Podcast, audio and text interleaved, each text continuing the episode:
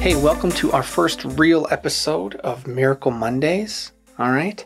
So this is a new series on our podcast and on our YouTube channel where I tell stories or I interview people with their stories of real miracles that happened in their lives. All right. I'm really excited to share this week's because this stuff happened in my life. And the story begins one hundred fifty years ago. And it sort of ends one year ago. Okay. But before I get to that story, I just want to encourage you, if you didn't see last week's episode, that's the introduction to this series. I encourage you to watch that because it just starts, just in a little way, starts to bust that myth that miracles and science are at odds, that there's a contradiction there. But the contradiction is only apparent. It's not really there. If someone says to you, I believe in science, I don't believe in miracles, I believe in science. You can say, well, I believe in both. In fact, without science, we wouldn't know when a miracle happened.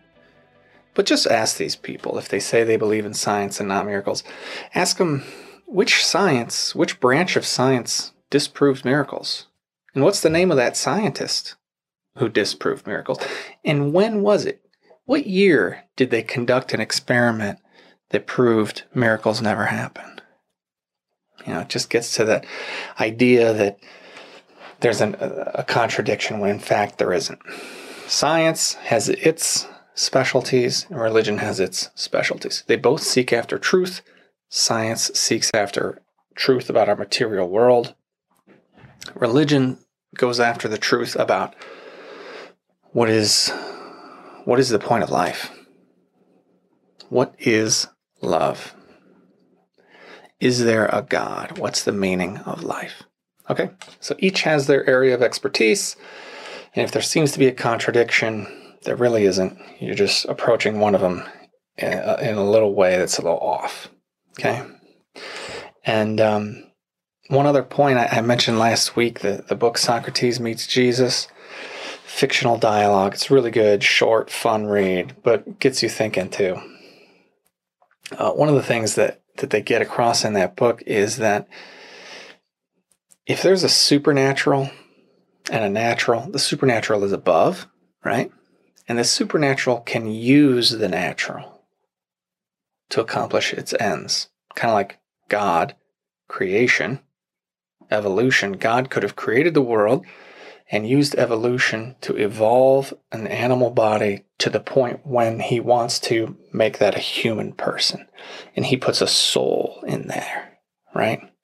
That's what I personally believe. And the science and the faith, those coincide. Those, there's no contradiction in there. Okay, so the story, the miracle story in my life. Here we go. It starts one hundred fifty years ago in a little town in Belgium. Okay, there's a little girl, her name was Adele, and she lived in this tiny town of Champion, Belgium. Okay, she's a faithful little girl. One day she's praying, and she's praying to the Blessed Virgin Mary, and she says, Mary, I want to be a nun in this town, in a convent in this town in Champion. She makes this promise. She's just a little girl at this point. She makes this promise that one day she'll grow up, become a nun in this town. Now, her parents had a plan to move to America. She didn't know about it. So she says, I can't leave. I can't go with you to America, Mom and Dad. I, I made a promise to Mary that I was going to be a nun in this town. And they're like, uh, we're leaving. Okay. So come on, we got to go. This is a land of opportunity here. So they moved to Wisconsin. Okay. Now, Adele grows up and she's living in this small town in Wisconsin. This is like the eighteen forties, eighteen fifties. And she grows up and she's, she sees the Blessed Virgin Mary one day appear in the woods between a maple tree and a hemlock tree. Okay. And the Blessed Virgin Mary says, I want you to teach the children in this wild country the things they need to know for salvation. Teach them the sign of the cross, teach them the value of the sacraments, teach them everything they need to know for salvation. Don't worry, do not be afraid. I will help you. Now go. Okay? So the Blessed Virgin Mary appears to this nun, Adele. She starts a little convent here. So she becomes Sister Adele, and interesting things start happening in this little town in Wisconsin. It's called Robinsonville. And people start to flock here because they hear about this Marian apparition. And fast forward, this is the only Marian apparition approved by the Catholic Church and approved by the local bishop in America. In all the United States, this is the only approved Marian apparition that is worthy of belief. You don't have to believe it, but it's worthy of belief. You can believe it, okay? And I do believe it because of the miracle you're about to hear, all right? So, Sister Adele, people start coming and prayers start getting answered at this little place. There's this little five-acre property, okay? A five-acre property with a church and a schoolhouse. Sister Adele is teaching all these kids in this town of Robinsonville. And then one day, huge wildfire breaks out. It becomes the largest wildfire in the history of the United States. It's one million two hundred thousand acres on fire, and people are running away from their towns that are about to burn up, and they're running to the next town and saying, hey, you better get out. Our, turn, uh, our town just burned down. You better get out of here. And Sister Adele and some other sisters and some other folks had come there to pray, and they just said, we're not leaving. So they circle the property, their little five-acre property. They start praying the rosary. They start praying the rosary on their knees, too. And the fire goes around the property. The fence posts, the wooden fence posts around the, uh, around the property are black on one side, completely charred from the fire. And then the other side of that fence post, the opposite side, perfectly fine. And rain had come and had made the fire just go around and stop, and it didn't burn any of the property. So word starts getting around. This is miraculous, right? So more and more people start to come to this, this little chapel. People are praying. People are getting healed, all right? And if you've ever, you know, heard of Fatima and Lourdes and Our Lady of Guadalupe, sometimes when you go to these places, you'll see collections of crutches that people have come with their ailments, and they're miraculously healed, and then they just leave the crutch there. And there's piles of crutches, or now there's so many that we have displays of crutches, okay? So it's just like a glass case here in Wisconsin. I went there. You'll hear the story. And you can see like the evolution of crutches over the years, right? You've got like the, the tree branches that naturally just went up and formed a Y, and it's kind of like a, a little crutch. And then you've got, you know, carved wooden crutches, and then you've got metal crutches. And they're all left behind by people who experience miracles. So she guards, uh, Sister Adele starts to gain notoriety in this little town. People are flocking to it, and this mayor of Robinsonville is like, wow, this is so awesome. He's a man of faith as well. And Sister Adele says to him, hey, mayor, I want you to change the name of this town from Robinsonville to Champion, because I made a promise to the Blessed Virgin Mary when I was a young girl in Belgium that I would be a nun in a town named Champion. So since I left that country, we're going to rename this town so I can keep my promise to Mary. And he does it. So to this day, right now, there's this tiny town in Champion, Wisconsin, and that's the place where the Blessed Virgin Mary showed up to Sister Adele and started to work these miracles. Fast forward one hundred fifty years. The year is twenty twenty, okay? My two daughters, I say to them, hey, I want to take a trip. I want to take a pilgrimage with you. Now, you may not know, I used to be the youth minister here at Saint Basil the Great for ten years, and I can tell you, I saw a lot of teenagers come through our program. Teenagers with no faith, teenagers with some faith, teenagers with tremendous faith. Saw all kinds, saw all kinds of families, all kinds of practices, And I'll tell you, the thing that I witnessed that really made the faith stick with young people, to where they still have it afterwards in college, it was big events. Now, of course, we had weekly life nights. We had weekly Bible study. Of course, all those things we do. But the thing that made the biggest difference is not just the people who came to that weekly and monthly stuff, but the people who came to that weekly and monthly stuff, but also went on a big retreat or a big service project or a big youth conference. That's what made the difference. So my wife and I, now that we are raising our daughters, I, I in a major way, I'm saying, what are the big, the big experiences, the big trips, the big, interesting Catholic things that we can do, that we can take our daughters on?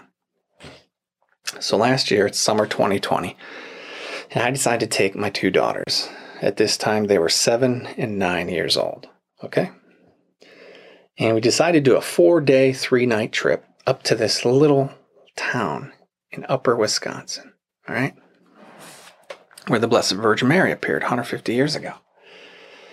So we stop halfway on the way up, and we stay at the Notre- University of Notre Dame. We, you know, ride around campus on bikes and stuff, and then camp at a state park. The next day, we arrive at this shrine, okay? It's actually a national shrine now.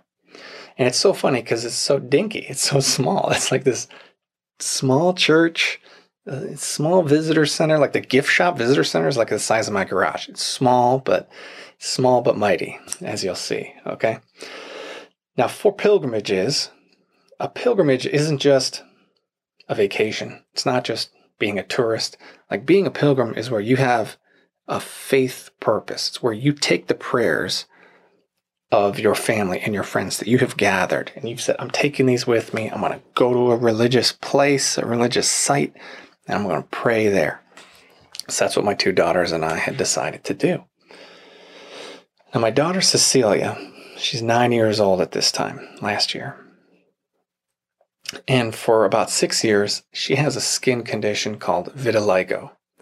That's where the pigment on your skin, uh, there isn't any. It's just patches or splotches or spots where your body sort of attacks itself. It attacks those pigmentation cells. So you end up with areas that are just really bright white skin. It's not tan at all. And Cece tans pretty well, so the spots on her skin are really noticeable. So this has been happening for six years, all right? And we have We take her a couple times a year to a, a pediatric dermatologist, and she's had us using this special medical ointment, this medicine, and we, we've used that faithfully. But again, she's had this six years, and the spots just slowly would grow and get bigger to the point where her shins, okay, uh, there were just big spots about this big, you know, of just all white on the front of her legs. And she's a nine-year-old girl, right? So this is a little embarrassing. I'm afraid she's going to get self-conscious, and she's going to have a self-image problem, right? And her peers, you know, they don't know any better. So they're like, what are those, scars? Or, uh, you know, is that some disease? Am I going to get it from you? Is it contagious? Or did you burn your legs? Stuff like that. And it's kind of embarrassing for her. So one of the things that Cece wanted to do on this religious pilgrimage was pray uh, for these spots to, to clear up, all right? So we get to the, the shrine, we're praying in the chapel, there's Eucharistic adoration, there's confession, we're walking around, there's like a rosary path. Again, it's small, it's still only five acres. And I let Cece and my other daughter, Lucy, I let them sort of go off on their own for a bit and pray their own prayers. Cece finishes up and comes back to talk to me, and I say, hey, what'd you pray? And she says this. Listen to this. She says, I prayed to Mary. I said, please take away the spots on my legs. But if you don't, that's okay, because my dad sells, my, my dad tells me I'm beautiful.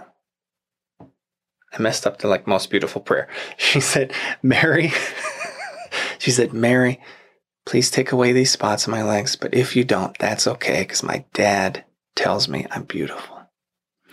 And I'm blown away. I start bawling and everything, right? What a beautiful prayer. But it's beautiful and humble, and it's a very Christian prayer, because that's the prayer Christ himself prayed in the agony in the garden, right? He says, Father, if it be your will, let this cup pass from me, but not my will be done, your will be done. So I was just so proud, so proud of my daughter, just so beautiful, you know? I was like, you're so awesome. And uh, wouldn't you know it, these spots on her legs that had slowly grown over six years, almost imperceptibly, right? They started to heal. And within ten days, two weeks, they had like seventy-five percent come back. Like the pigment came back in her skin. Like, almost, I mean, what, what's two weeks? This had been happening for six years with no progress. It wasn't helping. The medicine wasn't helping, right? It just slowly spread more and more until we go. We pray to Sister Adele, pray to Jesus, pray to Blessed Virgin Mary. And then those spots, seventy-five percent, like just cleared up. Now those spots are like barely noticeable. I mean, that is a miracle that the doctor could not explain. She was like, this is so great. How did it happen so quickly? And we told the story, right? So that's a miracle God worked in my life and in my daughter's life to glorify. And, and I want to share that story to let you know, miracles are real. And the faith of a child, right? She knew what she wanted, but she said, it's okay if I don't get what I want, because what you want is more important. How beautiful is that, right? All right, let's let's pray. I'm going to pray, and you can join me if you'd like. In the name of the Father, and the Son, and the Holy Spirit. Amen. Thank you, Lord Jesus. Thank you, Lord Jesus. You are the miracle worker. You are the Prince of Peace. I just thank you for the miracles you've worked in that tiny, humble town in Wisconsin. Through Sister Adele, the people who have come to pray, it's the miracle that your Mother Mary showed up. Mary, we thank you too for answering these prayers and taking them to your Son and interceding for us. Lord, we pray for everybody watching and listening who needs healing, who needs strength, who's going through something tough. We just pray, Lord, you know what we want, and we ask you for that. Humbly, but yet boldly, we ask you for the answer to our prayers, but at the same time, God, may your will be done, because your will, your plan is the one that will bring us the most joy, the most peace, the most love, the most meaning, the most impact. It will just be right. So we pray that your will be done. We hope that our will and your will can be the same. So we pray for miracles in all the ways that we need them in our lives, and the lives of our loved ones, and in our world. Thank you, Jesus. Thank you, Blessed Virgin Mary. Thank you, Sister Adele. Pray for us, and we love you. Amen. In the name of the Father, and the Son, and the Holy Spirit. Amen. Well, I hope that you were inspired by this story. I love the story of Sister Adele and the fire and renaming the town. And uh, I just love the story that this happened in my own in my own life with my beautiful little daughter. So tune in next week. Gonna have some more miracle stories, more trips, more weird trips I took my daughters on. This next one's next one's crazy. You're gonna you're gonna love it, uh, like I do. But till then, we're lucky to have you in our parish. We love you so much. Pray boldly. Amen.